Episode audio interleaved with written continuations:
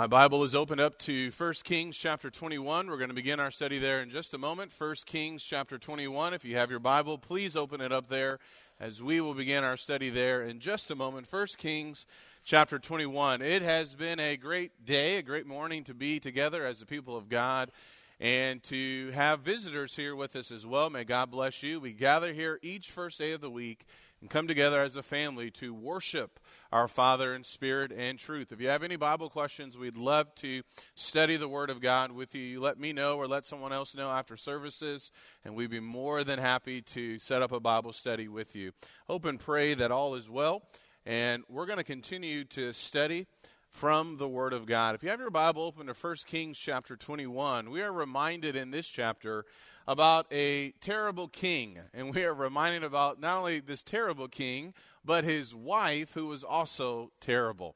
Uh, we read about King Ahab and his wife, Jezebel. I want to begin by sharing this story here with you because it's going to lead us into some of the thoughts that I want to share with you this morning. In 1 Kings chapter 21, beginning in verse 1, the Bible says, Now it came about after these things that Naboth the Jezreelite had a vineyard which was in Jez- Jezreel beside the palace of Ahab, king of Samaria. Ahab spoke to Naboth, saying, Give me your vineyard, that I may have it for a vegetable garden, because it is close beside my house. And I'll give you a better vineyard that in it that it in its place. If you like, I will give you the price of it in money. So the king sees this man named Naboth in his vineyard, and he's trying to strike a deal with him. I'd like to have this piece of property that you currently own. I'll take care of you if you give me this piece of property uh, so I can just have it, okay? And I'll even give you money for it as well. But Naboth, in verse 3, said to Ahab, The Lord forbid me that I should give you the inheritance of my father. So Ahab says no, or Naboth says, No, I'm not going to give this to you. Uh, this was this is an inheritance of my fathers. And so in verse 4 we find this king Ahab, he came into his house sullen and vexed because of the word which Naboth the Jezreelite had spoken to him. As I was talking to Nikki about this, I can just imagine Ahab walking back into his house, almost like a little kid, right? Jumping on the bed, complaining, and all upset because he wasn't able to get what he what he wanted. So his in verse, uh, verse 4 says, So Ahab came into his house sullen and vexed because of the word which Naboth the Jezreelite had spoken to him, for he said, I will not give you the inheritance of my fathers. And he lay down on his bed and turned his face, oh, and turned away his face and ate no food. So he, he's complaining. He's, he's pouting. He's acting like a little child. And verse 5, his wife comes, comes to see him, but Jezebel, his wife, came to him and said to him, How is it that your, your spirit is so sullen, that you're not eating food? honey, what's going on? What's wrong? What happened today? And so she's trying to figure out what's wrong with her husband. So he said to her, Because I spoke to Naboth, the, the Jezreelite, and said to him, Give me your vineyard for money, or else, if it pleases you, I will give you a vineyard in its place. But he said, I will not give you my vineyard. Doesn't this sound like a couple of kids on the playground? And one is upset because the other one didn't get the ball or didn't share the ball or something like that. He's complaining to his wife. I, I didn't get what I wanted. I really wanted that vineyard, and I didn't get it. So, what's a wife supposed to do when her husband is in this kind of situation? Well, this is an example not to follow if you are a wife, okay? In verse 7, Jezebel, his wife, said to him, Do you now reign over Israel? Arise, eat bread, and let your heart be joyful. I will give you the vineyard of Naboth the Jezreelite. So she wrote letters in Ahab's name and sealed them with his seal and sent letters to the elders and to the nobles who were living with Naboth in his city. Now she wrote in the letter saying, Proclaim a fast and seat Naboth at the head of the people, and seat two worthless men before him, and let them testify against him, saying, You cursed God and the king. You see what she's doing? She's setting up this poor man She's going to arrange everything so her husband can get what he wanted that piece of land. He's gonna, she's going to arrange this whole situation so the men are going to, to lie about this innocent man, Naboth. In verse 10, she told the two worthless men before him and let them testify against him, saying, You curse God and the king, then take him out and stone him to death. So the men of his city, the elders and the nobles who lived in his city, did as Jezebel has sent word to them, just as it was written in the letters which she had sent them. They proclaimed a fast and seated Naboth at the head of the people.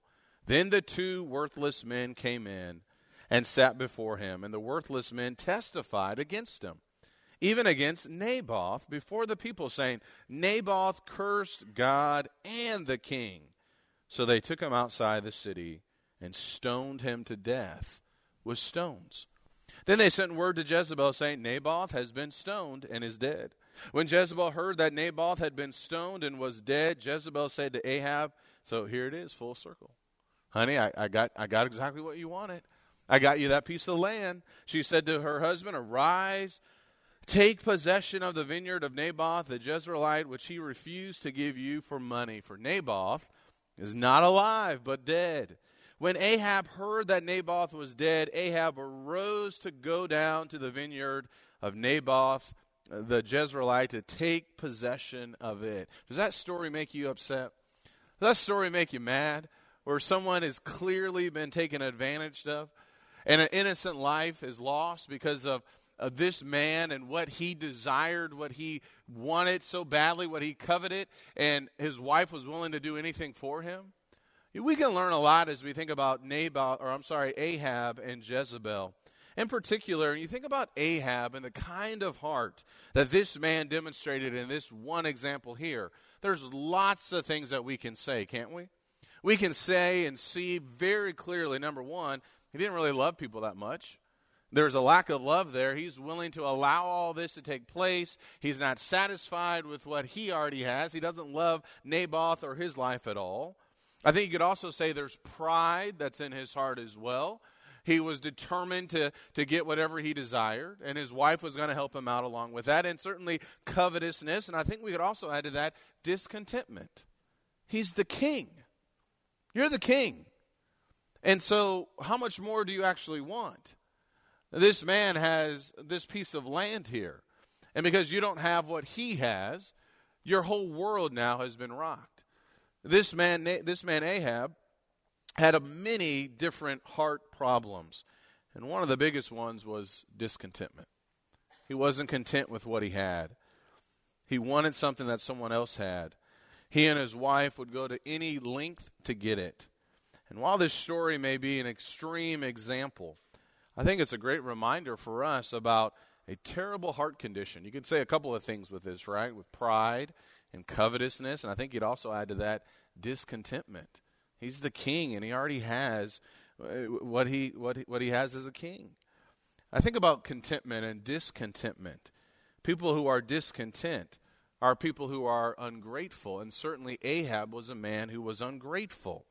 And discontentment is a great tool of the devil. It is a great tool of the devil. And while we may not have lied and killed like Naboth and his wife, have we ever struggled with, with covetousness? Have we ever struggled with discontentment, not being satisfied, and, and, and really challenged with this, with this kind of heart that we are to have? This morning, I want to focus again on the idea of being content. In our study this morning at 9 o'clock, we looked at Proverbs chapter 30. Uh, and we did a lesson from leeches and how we can learn some things from leeches. This morning, I want to talk a little bit more about this idea of, of being content. In Philippians chapter 4, and we're going to reference some passages that we looked at already. I want to go back and remember in Philippians chapter 4, we learned that the Apostle Paul said that, that he had learned to be content in every circumstance. And I think that's something powerful for us as we think about who we are in Jesus Christ, that in every circumstance we are to learn to be content. The Apostle Paul, as we talked about earlier, was in prison, was behind cell, uh, a prison cell as he wrote these words. He said in verse 11, Not that I speak from want, for I have learned to be content in whatever circumstances I am. I know how to get along with humble means, and I also know how to live in prosperity. In any and every circumstance, I have learned the secret of being filled and going hungry, both of having abundance and suffering need. I think Paul is one of the best examples of, of how it is possible for us to be content. That as God's people, this is who we are called to be. This is what we are to be. We are to be people who are content and content in every circumstance. As we think about this idea of contentment, this is something that is reminded or, or taught throughout the Word of God. Paul here helps us to see this idea that we are to be content. Go back and look at 1 Timothy uh, chapter 6 again. In 1 Timothy chapter 6, as Paul was writing to the saints here, or writing to Timothy, he reminded Timothy about this idea of contentment and what he was to teach as well. And 1 Timothy chapter 6 and verse number 6, 7, and 8, Paul reminded Timothy about this idea of contentment as well. In 1 Timothy chapter 6 and verse number 6, the Bible says, But godliness actually is a means of great gain when accompanied by contentment. For we have brought nothing into the world, so we cannot take anything out of it either. If we have food and covering with these, we shall be content. And I know, and I believe we all know, that Paul believed these words to be true, that he had learned to be content in every circumstance. We know the different situations and challenges that Paul experienced all throughout his life. Paul knew how to get along in humble means, and he knew how to get along even in times of prosperity, how to be content. And I think what Paul helps us to see here is that it is possible, whether in, in humble means or in during moments of prosperity, that we can still be people who are content in Jesus Christ. Now, as we think about this concept of being content and what Paul has to say here, it, it doesn't mean that one should never try to improve their situation in life. I think even when you look at the example of Paul, we see that wasn't the case. Yes, Paul learned to be content in whatever situation that he was in, but it didn't necessarily mean that Paul was indifferent or lazy or unconcerned about a variety of situations that he found himself in. A couple of examples of this to demonstrate this look back in, in Acts chapter 9, please, in verse number 23 through 25. Right after or, or, at least in the context here in Acts chapter 9, after Paul was converted, we find that opposition would arise against him. In Acts chapter 9 and verse number 23, the Bible says, When many days had elapsed, the Jews plotted together to do away with him. But their plot became known to Saul. They were also watching the gates day and night so that they might put him to death. But his disciples took him by night and let him down through an opening in the wall, lowering him in a large basket. And so, yes, Paul understood what it meant to be content, uh, but it didn't mean that he wasn't trying to improve his situation, or in this situation here, trying to protect his life. In Acts chapter 18, we find Paul in Acts 18 and verses 1 and 2 for a period of time working with Priscilla and Aquila. In Acts chapter 18 and verse number 1, uh, it says, After these things, he left Athens and went to Corinth, and he found a Jew named Aquila, a native of Pontus, having recently come from Italy with his wife Priscilla. Because Claudius had commanded all the Jews to leave Rome. He came to them, and because he was of the same trade, he stayed with them, and they were working, for by trade they were tent makers. And so Paul understood this idea of, of having these provisions and, and doing the things that he could do. Even over in 1 Timothy chapter 5, will you turn back there, please? In 1 Timothy chapter 5, we know that Timothy had some kind of, of physical ailment, and Paul is going to give him some instructions about that as well. In 1 Timothy chapter 5 and verse number 23, Paul said this No longer drink water exclusively, but use a little wine for the sake of your stomach and your frequent ailments. And so I'm just sharing these passages with you uh, because Paul, yes, he was content in every circumstance, and yet there's balance there that it wasn't the idea that he was indifferent or not indifferent or lazy or unconcerned about a variety of situations that were taking place. In fact, even in 1 Corinthians chapter 7 and verse number 21. In 1 Corinthians chapter 7 and verse number 21, Paul said this He said, Were you called while a slave? Do not worry about it. But if you are able also to become free, rather do that. And so, Paul, yes, he was content in every circumstance. But it did not mean that he wasn't trying to, at times, to improve the situation in his life. What we can take away from this is that, that Paul was trusting in God. Paul trusted in God no matter the circumstance. He trusted in God no matter the circumstance, and he did not allow that circumstance to make him discontent and dissatisfied with God. I think a couple of thoughts can be said. It's been said with respect to contentment that it's not the fulfillment of what you want, but the realization of how much you already have. And I like that quote there. It's not the fulfillment of what you want, but the realization of how much you already have. As we think about contentment, it's about finding the satisfaction and rest in our souls in Jesus Christ and being productive and joyful in Christ, independent of one's physical possessions. And I, that helps me out to understand this idea of contentment and the idea of one's sufficiency with what one already has. And so Paul understood this idea of being content. And this is something that the saints were to were to be. This is something that they were reminded of over and over again. And Hebrews chapter 10 is another example of that. When you turn over to Hebrews chapter 10, this is actually leading up to the example that I want to share with you. In Hebrews chapter 10, remember the Hebrew writer was writing to Christians who had endured affliction and they had lost property plundering of their possessions. In Hebrews chapter 10 and verse 32, the Bible says, But remember the former days when after being enlightened you endured a great conflict of sufferings, partly by being made a, a, public spectacle through reproaches and tribulations, and partly by becoming sharers with those who were so treated. For you showed sympathy to the prisoners and accepted joyfully the seizure of your property. Imagine experiencing that the seizure of your property knowing that you have for yourselves a better possession and a lasting one. That gives us some context about what some of these Christians had experienced. I also believe it really drives home this point even more what Paul says in chapter 13. You remember what he said there? We looked at that earlier this morning. In Hebrews chapter 13 and verse number 5 and verse number 6, Hebrews 13 verse 5, he said, Make sure that your character is free from the love of money, being content with what you have. For he himself has said, I will never desert you, nor will I ever forsake you, so that we can confidently say, The Lord is my helper. I will not be afraid. What will man do to me? Paul had this mentality. The Christians in the first century were called to have this mentality as well. So are we. Yet, despite all of this, I think it can be really challenging.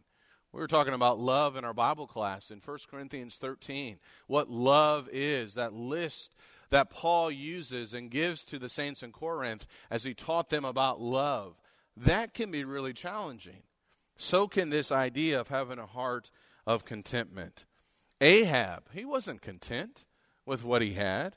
He wasn't satisfied. He was vexed. He was depressed. He was angry. He wanted more. And I believe that's one of the biggest challenges for us, even in the world that we live in, that in our society today, so often it's all about what do we have and how much more can I obtain. And covetousness is a great danger for the children of God, for the people of God, even back in the Old Testament. God, when He gave the, the commandments to, to Israel in, in Exodus chapter 20, He warned them about covetousness. He told them, You should not covet your neighbor's house. You shall not covet your neighbor's wife, or his male servant, or his female servant, or his ox, or his donkey, or anything that belongs to your neighbor. You see, one can covet a variety of things. Naboth coveted that vineyard, that's what he wanted. And we are warned about that as well in Hebrews chapter 13. I'm reading from the New American Translation. The New King James says, covetousness. Covetousness is in opposition with contentment. And Jesus warns us, and he warned individuals all throughout his ministry about the dangers that are out there, being on guard against every form of greed. Look over in Luke chapter 12. Jesus helps us to see what is it that really matters the most. As we enter into a new year, many people are focused on so many different areas of their lives, which is good. We need to improve and we need to grow. But we also need to make sure that we are focused on the things that really matter, that we are laying up treasures in heaven, that our mindset is focused on God and who He is. A, a man came to Jesus in Luke chapter 12 in verse 13. Someone in the crowd said to him, Teacher, tell my brother to divide the family inheritance with me. But he said to him, Man, who appointed me a judge or arbitrator over you? Then he said to them, Beware. And he didn't stop there. He said, Beware and be on your guard against every form of greed. For not even when one has an abundance, does his life consist of his possessions. Our lives are not about our possessions. It's not about how many possessions we have. And there's a warning here that we should take very, very seriously. More, more, give, give. That's what's often being shouted in our world. And when we allow ourselves to become discontent, we can, if not careful, miss out on what really matters. And this example that Jesus is going to use here, as he gave um, as he gave a parable in verse 16, he told them a parable saying, The land of a rich man was very productive. And he began reasoning to himself, saying, What shall I do since I have no place to store my crops? Then he said, This is what I will do. I will tear down my barns and build larger ones, and there I will store all my grains, grain and all and my goods. And I will say to my soul, Soul, you have many goods laid up for many years to come. Take your ease, eat, drink, and be merry. But God said to him, You fool, you're a fool. This very night your soul is required of you, and now who will own what you have prepared? So is the man who stores up treasure for himself and is not rich toward God. There's danger out there when it comes to greed and desiring more and going after more and more and more. And we talked about that in, in, our, in our worship service during the 9 o'clock hour. Remember those passages in the book of Proverbs? Better is a little. Can we, can we read those again? Is that okay? Let's go back, and I wanted to just look at those again. Remember back in Proverbs chapter 15? There's something powerful about repetition. We see this done quite a bit in the Word of God where we need to hear this over and over again. I need to hear, hear this over and over again. In Proverbs 15 and verse number 16, better is a little with the fear of the Lord. Now, that goes against most of what things are being, or what's being promoted in our society. The idea better is a little, yeah, sometimes that's true. Better is a little. Better is a little with the fear of the Lord than great treasure and turmoil with it. Better is a dish of vegetables where love is. You're better off having that than a fattened ox served with hatred. In chapter 16 and verse 8, better is a little with righteousness than great income with injustice. Chapter 17 and verse 1, remember, he also said, Better is a dry morsel of quietness with it than a house full of feasting with strife. Having more is not always better. Trying to obtain more and more and more is not always going to equal this happy life that everybody desires. There's danger out there, brothers and sisters. Uh, the danger of being discontent, the danger of covetousness. And being aware of this is something that we must we must be aware of it. Something we have to acknowledge. Jesus said, Beware, be on guard. In fact, we go back to 1 Timothy chapter 6 and verses 9, 10, and 11, remember again what Paul said as he talks about this idea of great gain. Great gain is going to include godliness accompanied with contentment. He said in verse number 7 of 1 Timothy chapter 6, "For we brought nothing into the world so we can take so we cannot take anything out of it either. If we have food and covering with these, we shall be content." Now listen to this danger as well. But those who want to get rich fall into temptation. And there's a, there's a danger there. And obviously, later on in the text, he's talking about, he's going to talk to people who are already rich. And so it's not necessarily sinful to be rich. We read about many people like that in the Word of God. But he is giving us this warning here. Those who want to get rich fall into temptation and a snare and many foolish and harmful desires which plunge men into ruin and destruction. Do you hear anything good in that verse? Going after these things. For the love of money is a root of all sorts of evil. And some, by longing for it, listen to this, have wandered away from the faith. Has that got our attention?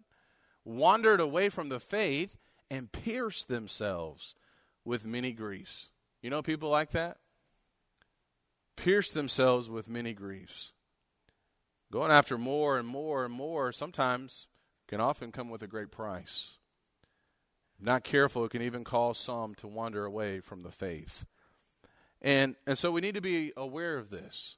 This is one of the biggest challenges I think we face because this is what we typically see, at least for some or many people in our society. But this is a reminder for us as Christian Christians, the idea to be content in whatever state we may find ourselves. And it's not necessarily just with possessions to be aware of when it comes to being content. I think about us even in the body of Christ. and the roles that we play, we need to we need to be content. Now we need to grow, right? Christians grow. 2 Peter 3 and verse 18. So we should always be striving to improve in our spiritual walk with God. I'm not talking about not growing or anything like that, but but being content. I think about Diotrephes in 3 John. How Diotrephes is this man who wanted the preeminence, he wanted the prestige, he wanted to rule everything in that congregation. Well, Diotrephes had it all wrong. And one of the things that I love about our one another class, we've been looking at 1 Corinthians chapter 12 and how we see that all the members are important, just like every part of the body is important. We're all important, and we all have a role to play. In Ephesians chapter 4 and verse 16, remember what Paul said there here that all of us play a very important role. And whatever that role may be, we need to be content in that. And we need to grow and we need to give that glory to God and put the spotlight on Him. It's never about us.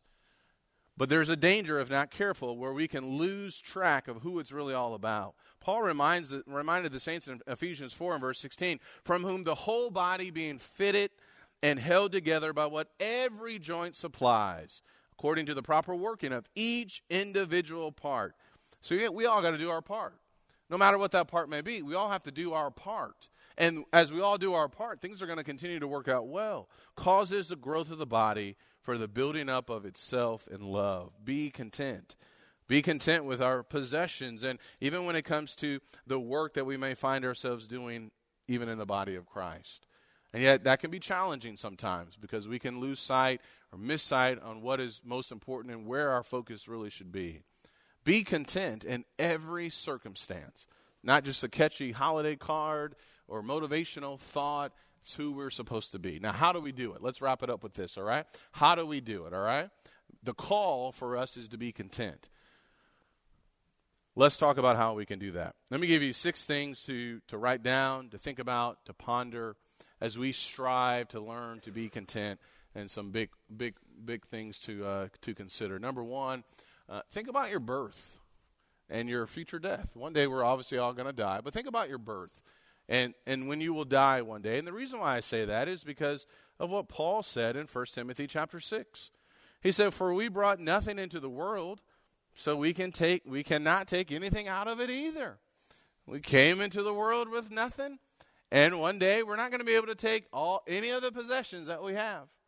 And that's something I think that's a good starting place to think about that we were born and, uh, and, and, we're going to die in the same manner. We're not going to have all these possessions with us.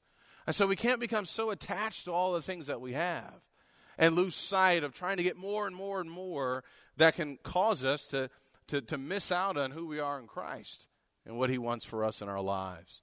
Number two, as we think about how we go about doing this, keep your mind focused on God. We need to keep our minds focused on God. I have to do this. You have to do this as well.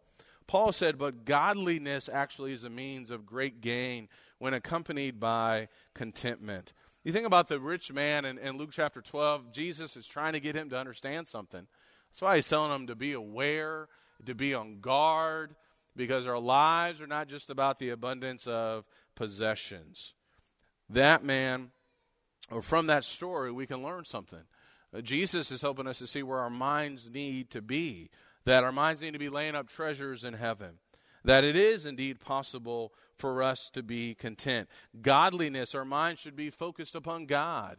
God oriented. Our mind should be uh, uh, uh, focused on Him and what He desires for us in our lives. If our focus are on things above, that's going to help us to even more appreciate who we are and what we have and helping us to become content. Remember when you were born and what's going to happen when you die. You're not going to be able to take anything. Keep your mind focused on God. That's how you can be content. And know who you are in Christ. Know who you are in the body of Christ. Everybody in the body is important. We all play a role to play. That's what Paul is talking about in 1 Corinthians chapter 12. That we have all of these members and we're working together as one. Diotrephes failed to realize this. And he failed to realize that all have a role to play. We got to make sure that we don't fail to miss this understanding as well. As we think about how we can go about being content, let me share something else with you as well. Focus on what you do have. That's a great place to start as well. What is it that you actually do have? I think about Ahab in the Old Testament. Ahab already had a lot. Ahab was the king.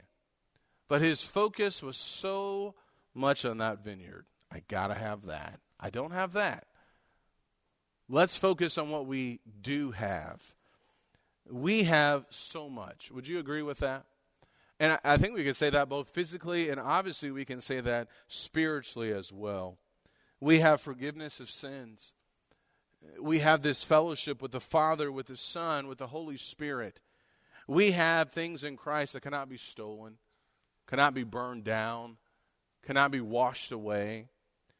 We have tons of physical possessions as well. I mean, we really do. Focus on what you have and enjoy what you have. Focus on that. And that's the way I think we can learn to be content. Number five, I think, is connected with this as well.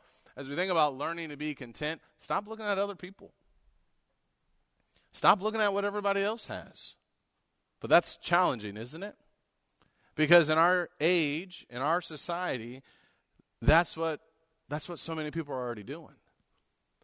Facebook, and I know I don't probably have too much to say with respect to Facebook with my history, uh, with getting on, getting off, getting on, all that kind of stuff.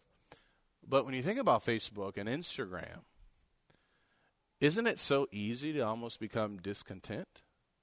Have you ever felt that way? Man, look at where they went.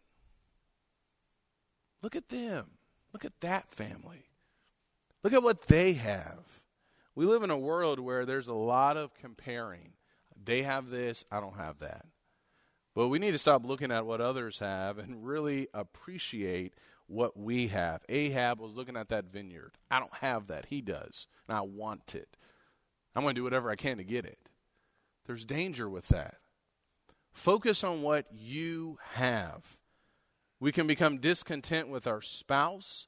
We can become discontent with our house. We can become discontent with so much.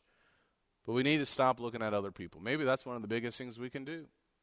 Stop trying to look at what everybody else has and comparing yourself, me comparing myself to everybody else, and start looking to God. Start counting the things you actually have. Focus on His purpose, His will, His work. And that will help us to learn to be content. And finally, how about we do this? How about we pray about it?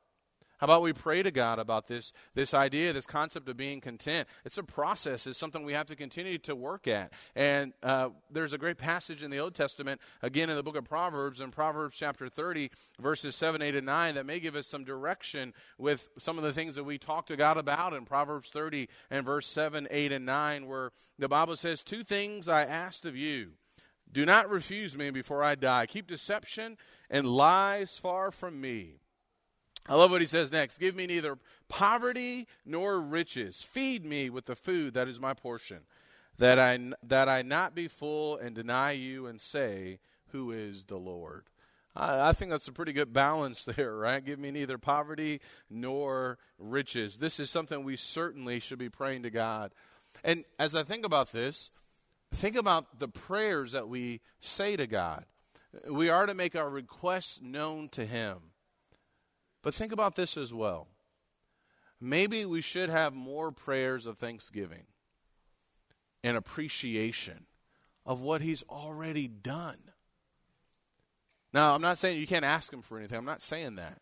But I am saying maybe our prayers, maybe we need to look at our prayers individually and ask, how much am I actually thanking God for what He's already provided for me, for the family that I have, for the house that I have, for the possessions that I have, for the relationship, the fellowship that I have with Him through His Son, Jesus Christ. I think that will help us to go a long way. Be content. That's who we're supposed to be. In every circumstance, be content. Don't leave here saying, well, we can't do that. Sounds good. Well, yes, we can. In fact, that's who we're supposed to. Be content. That's who we're supposed to be with Christ, we can do it. In Philippians chapter 4, can we read one more verse there? Then I'm going to wrap this up. In Philippians chapter 4, Paul said in verse number 11 and 12, Not that I speak from want, for I have learned to be content in whatever circumstances I have. I know how to get along with humble means, and I also know how to live in prosperity. In any and every circumstance, I have learned the secret of being filled and going hungry, both of having abundance and suffering need. I can do all things through him who strengthens me. This is possible because of our Savior, Jesus Christ. If you're in Christ, you are rich. I am rich because we are in Christ Jesus.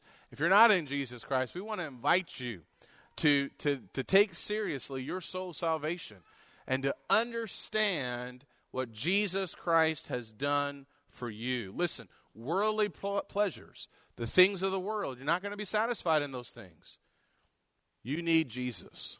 You need the forgiveness of sins that you can obtain through Him, the peace that He can provide, redemption, grace, and eternity. That's what everyone truly needs. And if you're in need of that, we love to study with you. If you're ready to be saved, now is your opportunity. You can be saved here today. Jesus said, He who believes and is baptized shall be saved. If that's you, come forward now as we stand and as we sing.